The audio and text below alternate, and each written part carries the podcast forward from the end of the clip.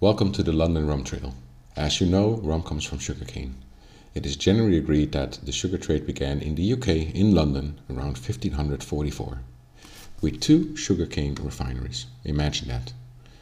With the majority of sugarcane coming from Amsterdam or Hamburg, and no blending or aging or much rum barrel import took place in London, as this only started out almost a century later.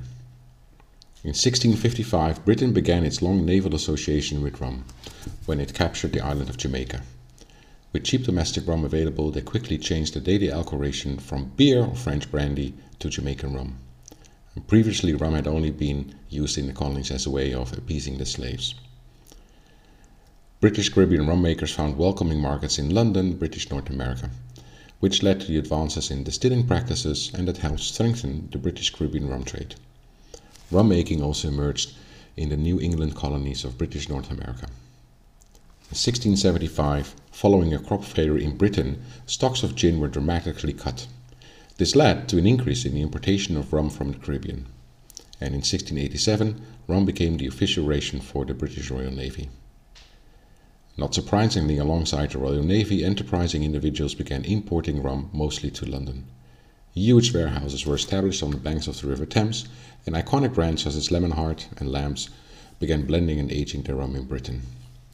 Lemonhart would transform the family business by creating a unique blend of the finest rums of the Caribbean, and subsequently received the inaugural appointment from Admiralty as supplier of rum to the British Royal Navy.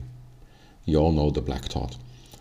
This pot walk will take you on a tour through the London city, exploring the bitter and sweet of the rum trade in one of the rum capitals of the world. Walk through historic sites where once the sugar and rum trade flourished. At the docks, learn of the dark side of the trade, and step into the present of London's rum distillers, high-end rum bars, and much more. Please note that this podcast does not contain any affiliate links, and we do not earn a small commission when you make a purchase through links or otherwise traceable to this podcast. This pot walk is done purely for rum's sake. Enjoy.